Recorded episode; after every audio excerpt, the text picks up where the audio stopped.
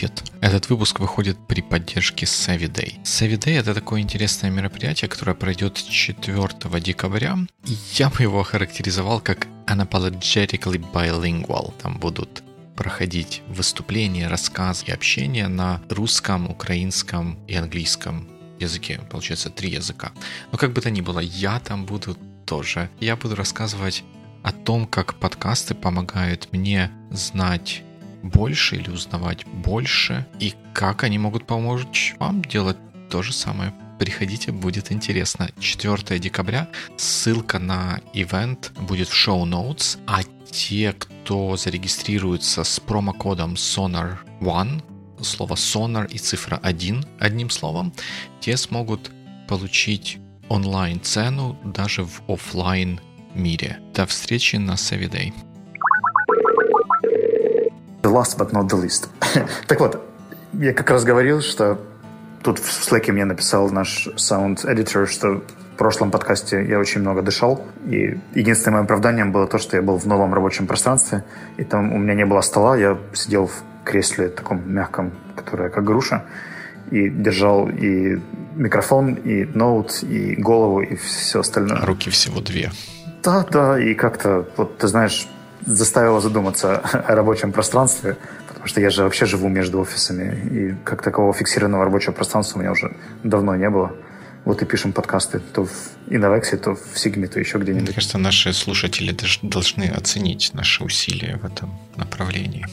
Мы, превозмогая недостаток рук и чрезмерную мягкость кресел, в которых приходится сидеть, все-таки записываем эти выпуски. Но у меня тоже как-то с офисными пространствами чуть меньше сейчас столкновений, потому что я работаю как бы в таком импровизированном домашнем офисе, но тем не менее часто попадаю в какие-то, в какие-то компании, на какие-то мероприятия или просто в гости захожу. И у меня тоже было несколько таких вот интересных, ну, совпадений, если так можно сказать, связанных с офисной жизнью. Я недавно попал в гости в компанию. Ну, я попал в гости не в компанию, я пришел к конкретному человеку, которого мне нужно было подождать, они работают в Open Space, я нашел, вернее, как мне выделили свободное местечко, где можно было бы какое-то время подождать, я достал ноутбук и начал пытаться работать, и тут рядом сидящая девушка, у нее начался митинг по скайпу, и она там что-то, соответственно, начала активно обсуждать, и я понял, насколько я отвык от того, чтобы работать в такого, в такого рода окружении, потому что сосредоточиться на том, что мне нужно было делать, не вникая в те проблемы, которые она обсуждала, как-то оказалось достаточно, достаточно сложно. Подожди, я правильно понимаю, что митинг был прямо в Open Space, и вот это был колл? Ну, это, это не митинг, это звонок, да, ну, наверное, его можно назвать митингом. То есть обсуждение с кем-то на другом, на другом стороне, на другой стороне скайпа. Я не знаю, сколько там было людей на другой стороне, но в данном случае был один, с, с той стороны, в которой я присутствовал, был один человек. Вот, мне кажется, ты просто разбаловался уже. Так же, так же все работают сейчас. И это меня пугает, потому что если они так работают, то возникает вопрос, а как они работают в такой, в такой ситуации? Ну, наверное, как-то привыкают, потому что я включил наушники, и как-то там вот это вот все попытался абстрагироваться, и через какое-то время у меня это получилось, но какие-то усилия пришлось затратить на то, чтобы включиться в какой-то такой более-менее продуктивный режим. Я думаю, что это еще очень зависит от специфики работы, да, если ты погружаешься во что-то, и тебе, правда, нужна полная концентрация, а не, например, пи эм-ишь, да, где тебе нужно общаться, общаться, общаться, общаться, и, и потом, может быть, на пару часов работать с документацией, нужно куда-нибудь выходить или занимать какую-нибудь переговорку. Кстати, переговорок рядом не было? Ну, я, поскольку в гостях был, я не мог так прийти и так яростно открыть какую-то переговорку и ее занять. Странно, я именно сейчас это, это и делаю. No, it, it, it, was, it, it was not an option. Ты очень вежливый. Да, да. Ну, подожди, ну это как-то, как-то же все странно, то, что ты говоришь. Вот, то есть менеджер, который два часа будет работать со своей документацией, остальные шесть часов в день он будет болтать и отвлекать всех людей, которые рядом с ним сидят, от того, что им нужно делать. А они-то как раз не менеджеры, им надо сидеть, сосредоточиться, какие-то баги исправлять, какой-то креатив проявлять, вот этот вот айтишный, программистский. Ты знаешь, я периодически прохожу через open space, самые разнообразные, и тот креатив, который я слышу от разработчиков, явно не связан с состоянием погружения.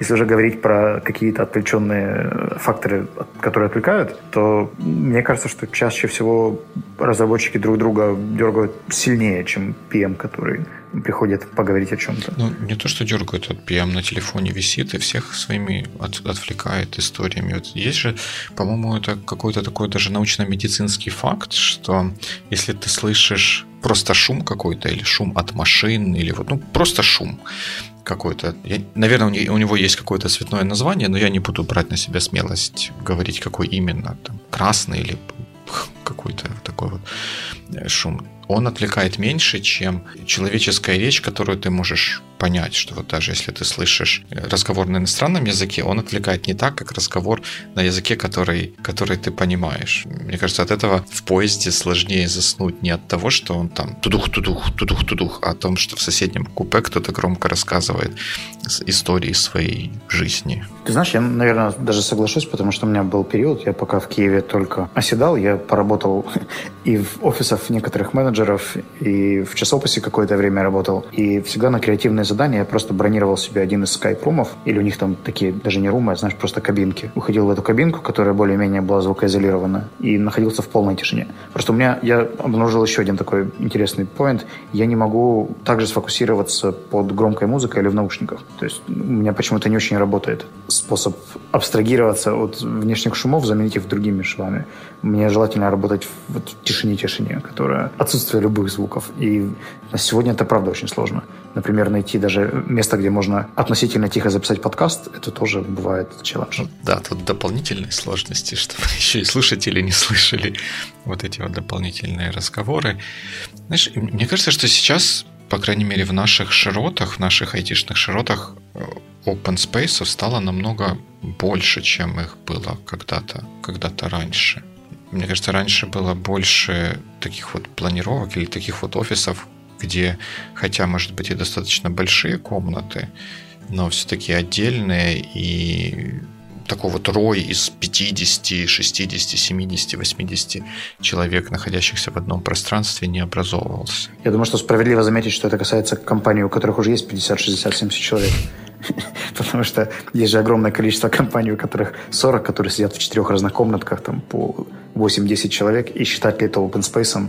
То есть вопрос дефиниции, потому что мы можем сейчас очень много говорить опять. С какого момента мы переходим от индивидуальных комнат к open space? Сколько человек может быть в индивидуальной комнате, какая ее площадь, чтобы она стала open space? Не знаю, я бы, наверное, характеризовал это как комнату, в которой, если у нас уже больше, скажем, пятнадцать, может, двадцать человек в одном пространстве находится, то это я бы уже называл open space. Окей. Okay. Просто тогда я, наверное, даже склонен сказать, что очень многие компании работают с меньшим количеством людей в комнатах. То есть есть те, которые предпочитают большие open space, и это, вот, как правило, достаточно крупные компании, которые копируют друг у друга офисные пространства в той или иной мере, да, или смотрят на Facebook и говорят, что круто, мы хотим такие же стеклянные перегородки, чтобы все-все видели и все-все слышали. Но, с другой стороны... Вообще, если стеклянные перегородки, тогда же, ну, видеть видно, но не слышно же. Я имею в виду перегородки самих митинг-румов, а рабочие пространства вообще никак не ограничены. То есть, когда это просто этаж, да, в котором выделены какие-то митинг-румы, и все. Знаешь, когда начинали SoftServe в Днепропетровске, сначала у нас была небольшая, небольшая команда, мы начинали с десять человек, и тогда, ну, естественно, мы не могли себе позволить большой какой-то офис, в смысле большой, большой по площади, а если он небольшой по площади, то, как правило, он в таком месте, которое разделено на, на комнаты. И мы начинали с такой вот ну, комнатной системы, где, по-моему, пять, шесть, восемь, может быть, человек были, были в одной, в одной комнате. Потом, когда пришел момент, когда мы выросли из того помещения, которое было изначально, и нужно было искать что-то mm-hmm. побольше и поближе к центру, потому что первый офис был в районе подстанции. Естественно, возник вопрос про то, как как это пространство должно выглядеть, как его структурировать.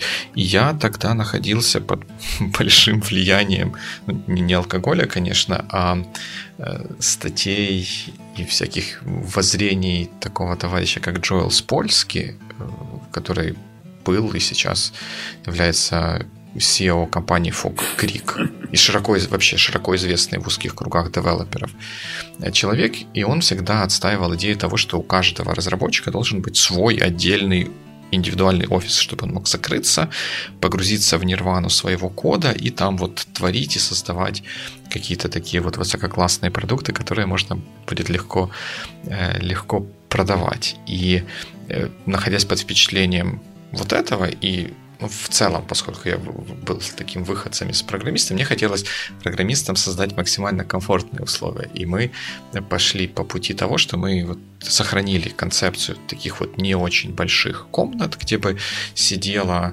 не очень много людей, желательно из одной команды, чтобы они там вместе работали, что если им командно нужно что-то обсудить, они там у себя обсуждают, не занимают митинг-рум, у которых может быть не так много, но и не отвлекают остальных каких-то а, других, других людей. Ты знаешь, мне кажется, что здесь еще есть момент вот этой специфики именно ай ти, да, потому что когда я на Фейсбуке начал задавать вопрос по поводу разных пространств, там проявились не только ай ти-специалисты, и было несколько комментариев о том, что вот когда работают продажники, например, или маркетологи в open space, это, наверное, в разы более отвлекающе и деструктивно, нежели разработчики. Потому что здесь, наверное, стоит еще сделать отсылку просто на корпоративную культуру компании, о том, как себя принято вообще вести в SoftServe или в open space. А могу... Ну да, да, тут согласен. Даже иногда, когда бывает, сам звонишь в саппорт в какой-то, то можно слышать, вот если чуть-чуть взять паузу, то можно слышать несколько параллельных разговоров, которые происходят рядом на том конце, mm-hmm. на том конце mm-hmm. провода. Интересно, можно ли украсть какие-то приватные данные или приватную информацию таким образом? Конечно же, неинтересно. Мы же не занимаемся подобными вещами. Ты забываешь постоянно. Ну, мы, мы, мы нет, я просто там, в широком смысле проявляю интерес к подобной идее. Никакого интереса мы не проявляем, дорогие друзья. Я просто, на самом деле, работал еще в целом ряде коворкингов. Они же, по идее, тоже подходят под дефиницию open space, потому что там работает тридцать-сорок человек единовременно. Mm-hmm. И вот в Часописе я остался дольше всего, потому что там был определенный этикет. И мне кажется, что это не беда open space, это беда людей, которые организовывают там рабочий процесс. Сам open space, как по себе, имеет, наверное, там ряд плюсов и минусов. Можем о них сейчас тоже немного поговорить. Но меня... всегда очень радуют коворкинги, в которых принят этикет, в котором люди погружены в работу, не отвлекают друг друга и уважительно относятся к уровню шума. Есть же компании, которые работают в какой-то стартап-динамике, и им важно слышать и переживать то, что происходит вокруг. Они любят вовлекаться, и для них важна вот эта вот скорость, в которой все происходит. Мне лично это неудобно, но, возможно, для этих компаний это их выбор, и они так предпочитают это организовывать. Я просто видел open space, которые достаточно... тихие, организованные, и вот Часопис этому, в принципе, неплохой пример. Люди, которые говорят по телефону, выходят в специальные скайп или колл-комнаты, либо просто выходят в коридор, либо в небольшую лаунж-зону, которая достаточно шумоизолирована. И вот из всех коворкингов, в которых я работал, это был самый такой тихий и погруженный, ну, не считая каких-то более мелких, где просто не было достаточно людей. Но Часопис я вспомнил, потому что он был загружен полностью, и при этом я умудрялся там работать весьма погруженно. Ну, мне кажется, что да, у коворкингов есть такая... негласная, что ли, культура или негласное джентльменское соглашение о том, как нужно себя вести. Потому что все там плюс-минус в одинаковых условиях. Ну, они приходят туда за одним и тем же, чтобы что-то get something done. И просто некоторые это оглашают. Для многих людей это означает возможность сконцентрироваться, и они более mm-hmm. уважительно относятся к другим людям, которые пытаются сделать то же самое. Может быть, эта культура, она даже гласная немножко, потому что вот в Часописе это прямо пропечатано, прописано, и эти правила проговариваются. Когда ты приходишь впервые, тебя прямо просит администратор, что вот мы очень оценим, если будет ну, все вот да, так. Чем, чем лучше, тем лучше. Просто пару раз я попадал в днепропетровские коворкинги, и это было всегда раз через раз. То есть это зависело от людей, и администраторы крайне редко как-то влияли на то, что происходит вокруг. То есть я пару раз работал с какими-то командами продажников или ивент-менеджеров, которые активно продавали свои ивенты, и это было весьма, да, да, весьма да, деструктивно. Точно так, точно так. Ну, знаешь, у меня есть две истории, которые можно было бы рассказать. Одно предложение вот этой вот софтсервовской истории, которая такой вот аутсорсинговая, а второе это то, как у нас в РЛАБ был офис организован, и как мы угу. боролись или не боролись, или как, как пытались вот эту вот сложность того, что нужно и общаться, и нужно одновременно или поочередно сосредотачиваться на чем-то, на чем-то конкретном. Давай, наверное, начнем с софтсервовской истории. Вот это вот благое начинание, чтобы те люди, которые работают вместе, работали, находились вместе, оно хорошо работало только с началом, когда мы, зная, кого, каких людей, какие команды мы перевозим из одного офиса в другой, мы смогли спланировать так, чтобы каждая из них получила, ну, в разумных пределах тех ограничений, в которые мы были поставлены, оптимальный, оптимальный workspace для себя. И поначалу все было хорошо.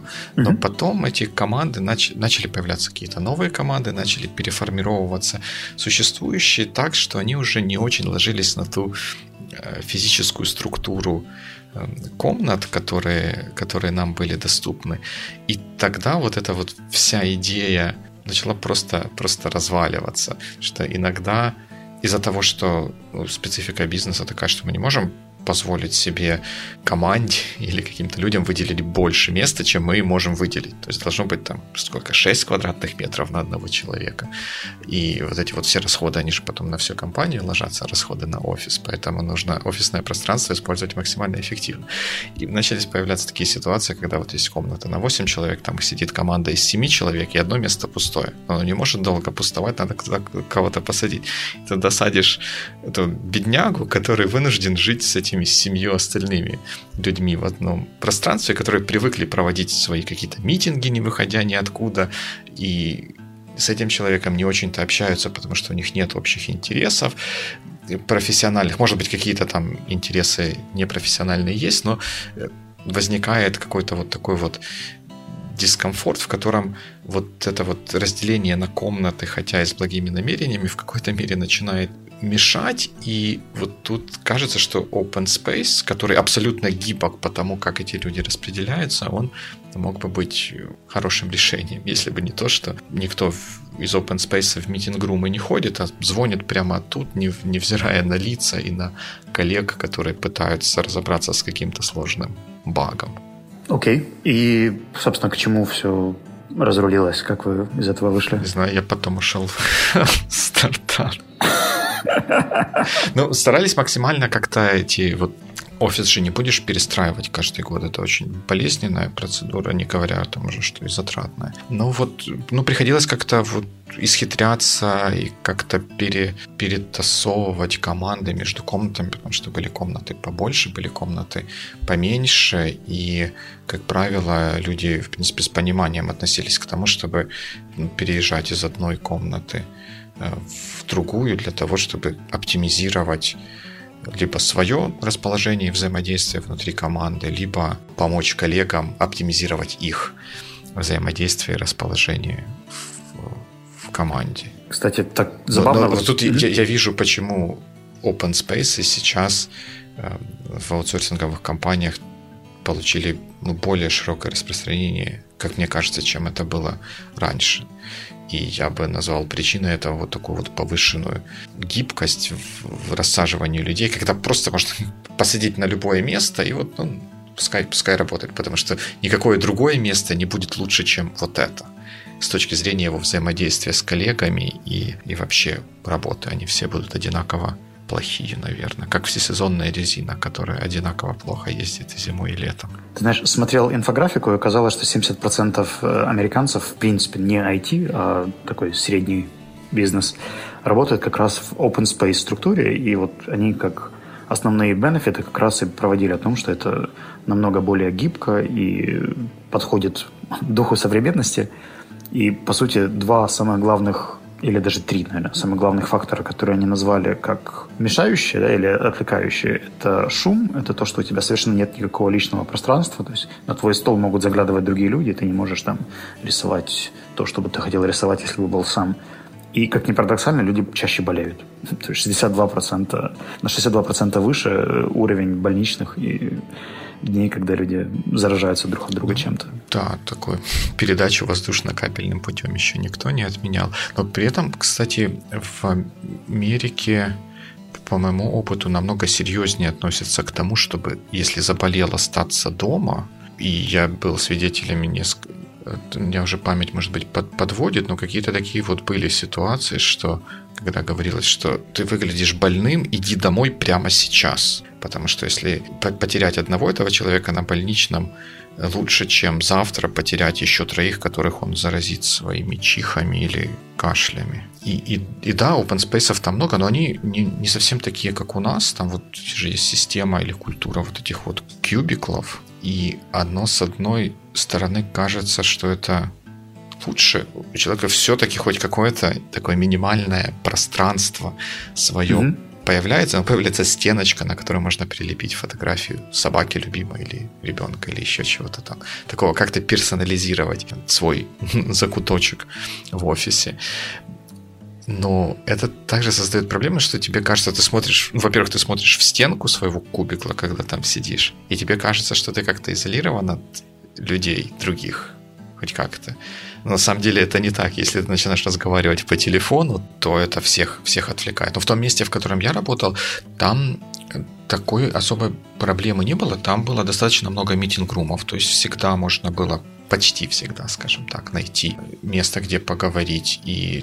Там работа и взаимодействие людей не были нацелены на постоянные разговоры. Если это был менеджер, то, как правило, у менеджера чуть более высокого звена, у него уже есть свой отдельный кабинет, где он свои вот эти митинги может проводить. А другая история, которая на меня тогда произвела впечатление, которая разительно отличалась от того, что у нас есть в, в Украине, это то, что в рабочее время люди не разговаривают на нерабочие моменты. То есть там нет такого, что позвонил друг или подруга, и мы рассказываем им, как мы провели вечер, как там классно было вчера на концерте, в театре или где-нибудь еще. Я неоднократно слышал ситуации, когда кто-то снимает трубку своего мобильного телефона, потом по, по разговору можно сделать вывод, что это какой-то personal matter, и они говорят, что я сейчас не могу, я тебе перезвоню во время ланча или я тебе перезвоню после работы. И вешает трубку, и дальше продолжает заниматься работой. Это тоже это помогает держать уровень шума на достаточно низком уровне. Плюс я думаю, что это еще, наверное, какой-то эффект немножко ментальности, потому что, в смысле, менталитета. Когда тебе платят за час, то ты, в принципе, это время по-другому считаешь. Мы привыкли, многие украинцы привыкли работать в, по другой системе, когда тебе платят просто какой-то месячный оклад. И, в принципе, сейчас ай ти уже потихоньку переходит на hourly rate, когда, в принципе, ценится как-то как работа и результаты, и все начинает мериться какими-то кей пи ай. А до этого у нас, в принципе, этого не было никогда, поэтому... Ну, разве что, может быть, где-то на заводах, но там отмечалось все совершенно по-другому. Ну, да, да, да, я согласен с тобой. Вот, а еще я листал один документ, я думаю, что мы можем его показать даже в шоу-нотс. Это тренды две тысячи шестнадцатого года в плане workplace. И его создавал человек, у которого профессия называется Senior Workplace Strategist. Это вообще замечательно, замечательно. Вот. И вот... Я, я, я хочу стать когда-нибудь senior-специалистом по специям. Я думаю, что у тебя есть для этого все задатки и талант. Ну, задатки senior-специалиста. Но все-таки документы. Он говорил о трендах, и вот момент того, что сейчас идет смена поколений, и люди, которым, с которыми работаем мы, к которым привыкли мы, потихоньку тоже вымываются и подменяются. Собственно, люди, которым было, наверное, чуть важнее личное пространство, и чуть, чуть важнее была погруженность и сфокусированность, меняются кем-то еще. И вот у них первый момент был вот статистики по этим поколениям людей, которые сейчас работают. Всяческие бэйби-бумеры, Generation X, Silence и так далее. И количество людей, которые привыкли к тишине и могут фокусироваться только в ней, там, упало практически до двух процентов. А я имею в виду, вот совсем без тишины категорически не могут. Я чувствую, я попадаю в эти два процента с половиной. Второй момент – это технологии. Насколько сейчас вот все эти наушники и какие-то другие шумоизоляционные технологии позволяют все это обустроить, используя меньше пространства. И следующий момент – это гибкость. Я очень впечатлился однажды коворкингом в Днепре-Актио, когда они сделали такую стену из подушек, которая, которую можно было пристраивать в любой момент, и переговорку можно было перенести из разных частей open space, и они так делали раз, например, в два месяца, или если им нужно было больше пространства, они ее просто складывали как коврики, такие маты, где можно было прийти и поваляться, стены эти были мягкие, они отлично шумоизолировали, и можно было из нее, так как из конструктора, собрать себе митинг-рум. Ну, желательно это было делать заранее, это занимало время какое-то, или заказывать это у Office Administrator, но сам факт, да, что ты можешь взять и построить себе митинг-рум там, где-то за полчаса и провести там встречу или скайп-колл, он сам по себе уже очень потрясает, мне кажется. Да, но все, все, все меняется, но ты же не очень понятно, оно меняется, вернее, вернее как, как сказать, окружение подстраивается под людей с какими-то их новыми привычками, новыми потребностями, или люди подстраиваются под то окружение, в которое они попадают, и начинают менять свои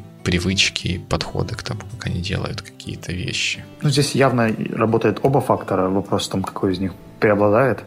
Я вижу, что очень многие компании начали просто копировать open space пространство, и, условно говоря, когда они посмотрели, как это делают какие-то более крупные компании, то я знаю даже несколько таких относительных, относительно средних компаний, которые там примерно пятьдесят человек, которые все еще ютятся в комнатках, но им кажется, что open space — это как раз показатель роста компании, и когда у тебя есть такой open space и больше людей, то это влияет и на статусность, и на многие другие вещи.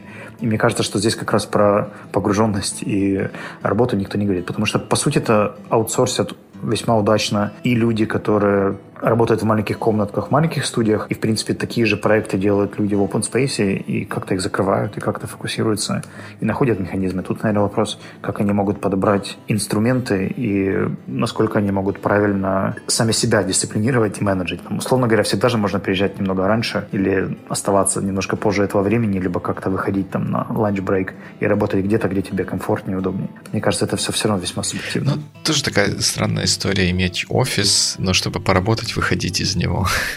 Окей, okay. Ну, по крайней мере, программисты замечают за собой, что если им приходится работать в выходные, когда людей в офисе либо нет совсем, либо очень мало, они удивляются тому, насколько много им удается сделать. Ты знаешь, постоянно это делаю. Во-первых, важна смена обстановки. То есть креативные задачи в привычном месте делать практически не могу, потому что все привычно, и оно вовлекает в обычные паттерны, которые я уже делал до этого. А второй момент, то что иногда я могу просто прогуляться, да, или посмотреть на что-нибудь другое, и этот процесс, он уже влияет на, на креативность и на поиск решений. Я даже пробовал иногда one-on-one переносить из митинг-румов в какие-то гулятельные форматы. Ага. Да, да, да. И работало весьма да. неплохо. То есть, когда ты выходишь из офиса, то снимается ряд напряжений, к которым ты привык. Точно, да, мы, мы тоже часто, когда надо какие-то такие вот, не то чтобы сложные, какие-то непонятные вопросы обсуждать, вот куда, куда двигаться дальше, стоит ли браться за такое направление или не стоит браться за такое направление. Очень часто такие обсуждения проводим на ногах, то есть гуляя по каким-нибудь окрестностям. Желательно, чтобы они были более-менее приятного вида.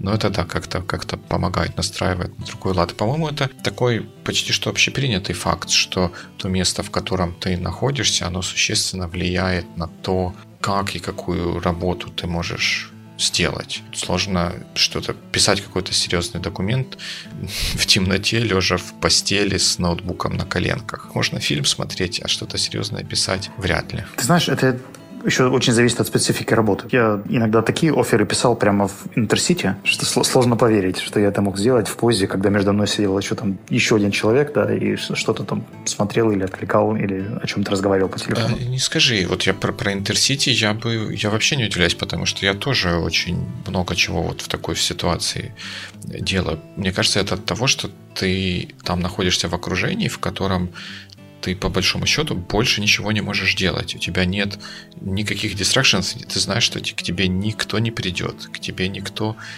не...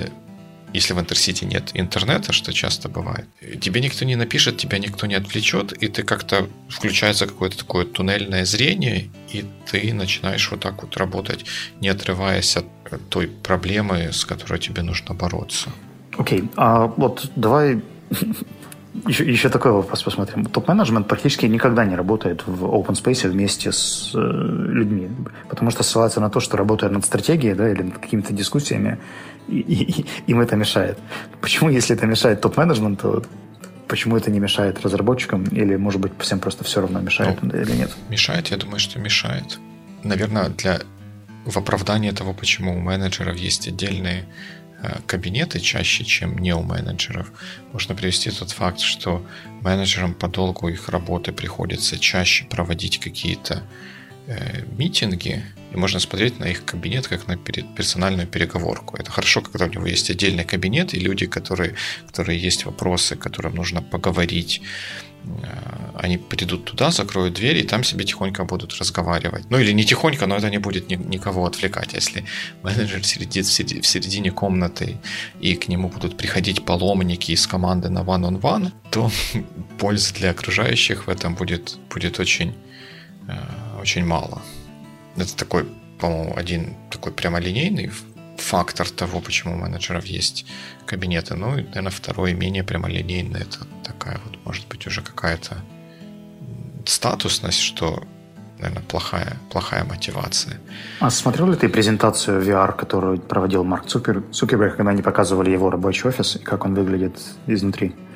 Был очень забавный короткий видеоролик. Они тестировали ви ар-функцию в Фейсбуке и как можно чатиться с людьми. Там они сделали очень неплохую анимацию и показывали, что можно менять бэкграунд и там, делать какие-то виртуальные пространства, где можно все обрисовывать или изменять, либо работать в каких-то реальных местах, где есть какая-то камера, которая показывает, что происходит вокруг.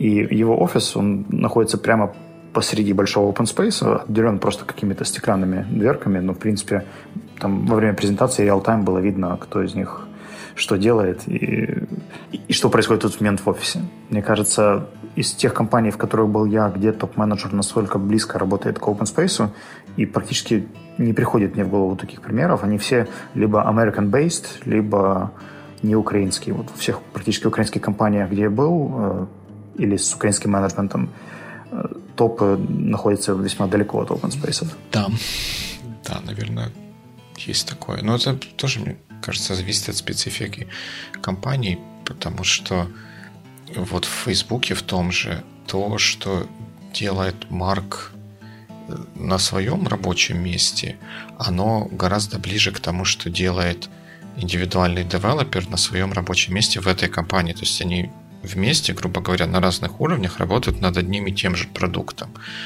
А в, в нашей аутсорсинговой реальности девелопер, который пишет код для какого-то, какого-то клиента, занимается совсем совершенно не тем, чем занимается топ-менеджмент компании. И даже если бы они сидели рядом, они бы все равно не разговаривали. У них нет общих или очень мало общих тем для разговоров, особенно в области вот того, того бизнеса, непосредственно той профессиональной деятельности, которую они каждый день выполняют. Смотри, я просто проясню один момент. Я говорю сейчас не сколько о функциональных каких-то встречах или о диалогах осмысленных, а о самом концепте, когда ты создаешь офис в компании, в котором все должно быть прозрачно и понятно, но для себя делаешь другие условия. Я, кстати, пока тебя слушал, вспомнил, что в Ялантисе и Саша Холодов, и Сергей Фисенко работают в open space вместе со всеми. И мне кажется, это как раз забавный пример, когда если вы ожидаете этого от своих сотрудников, то, возможно, вам через это стоит тоже иногда проходить. И есть даже у них небольшое правило, я думаю, что оно негласное, но когда меняется офис, меняется и рабочее место. То есть они там могут пойти поработать с Android-разработчиками, потом где-нибудь посидеть с э, дизайнерами, чтобы, в принципе, оставаться в таче с тем, что происходит вокруг, но при этом вполне могут там занимать и переговорки, и отдельные офисы, если захотят. Ну, мне кажется, как, знаешь, у, у программистов или у софтверных архитекторов есть такая присказка, что в больших системах архитектура их повторяет организационную структуру компании, которая их разработала. Что если там есть какие-то отдельные группы, которые мало между собой взаимодействуют, то, скорее всего, это вы, выльется в два отдельных компонента, которые со скрипом друг с другом интегрируются, потому что эти группы мало между собой разговаривают. И точно так же, мне кажется, с точки зрения офиса, его планировки, структура это повторяет ту оргструктуру, которая есть, оргструктуру и, может быть, даже оргкультуру, которая есть в компании. Если топ-менеджменту важно и нужно общаться с большим количеством сотрудников, они будут находить себе место в такое, где это общение можно было бы делать эффективно. Если же у них какие-то другие приоритеты, то, ну, соответственно, и структура будет другой. Это абсолютно логично, и, мне кажется, так и должно быть. А вот, может быть, мы в своей дискуссии могли упустить какие-то альтернативы open space и индивидуальным комнатам. Может быть, есть какая-то другая организация пространства, которую мы не видели, а видели те, кто нас сейчас слушают. И да, мы даже предполагаем, что вы можете сейчас ехать где-нибудь в транспорте, и вам неудобно об этом написать сейчас, но допишите, пожалуйста, это нам на сонар точка уан или на Фейсбуке, потому что это, правда, очень актуальный и любопытный вопрос. И было бы интересно узнать, либо вы поддерживаете позицию Диму, Димы о закрытых комнатах и креативности, или разделяете общие open space тренды, или же вы знаете что-то, чего не знаем мы. Ну, мы точно не затронули аспекты, связанные с работой из дому, или такой вот распределенно удаленной работой совсем уж такого, такого типа. И наверняка есть кто-то, кто с нами не согласен, нам будет интересно от вас услышать, что вы думаете о том, как вам лучше работается. Абсолютно верно. А пока спасибо вам за внимание и до скорых встреч. Да, до новых встреч в эфире. Пока.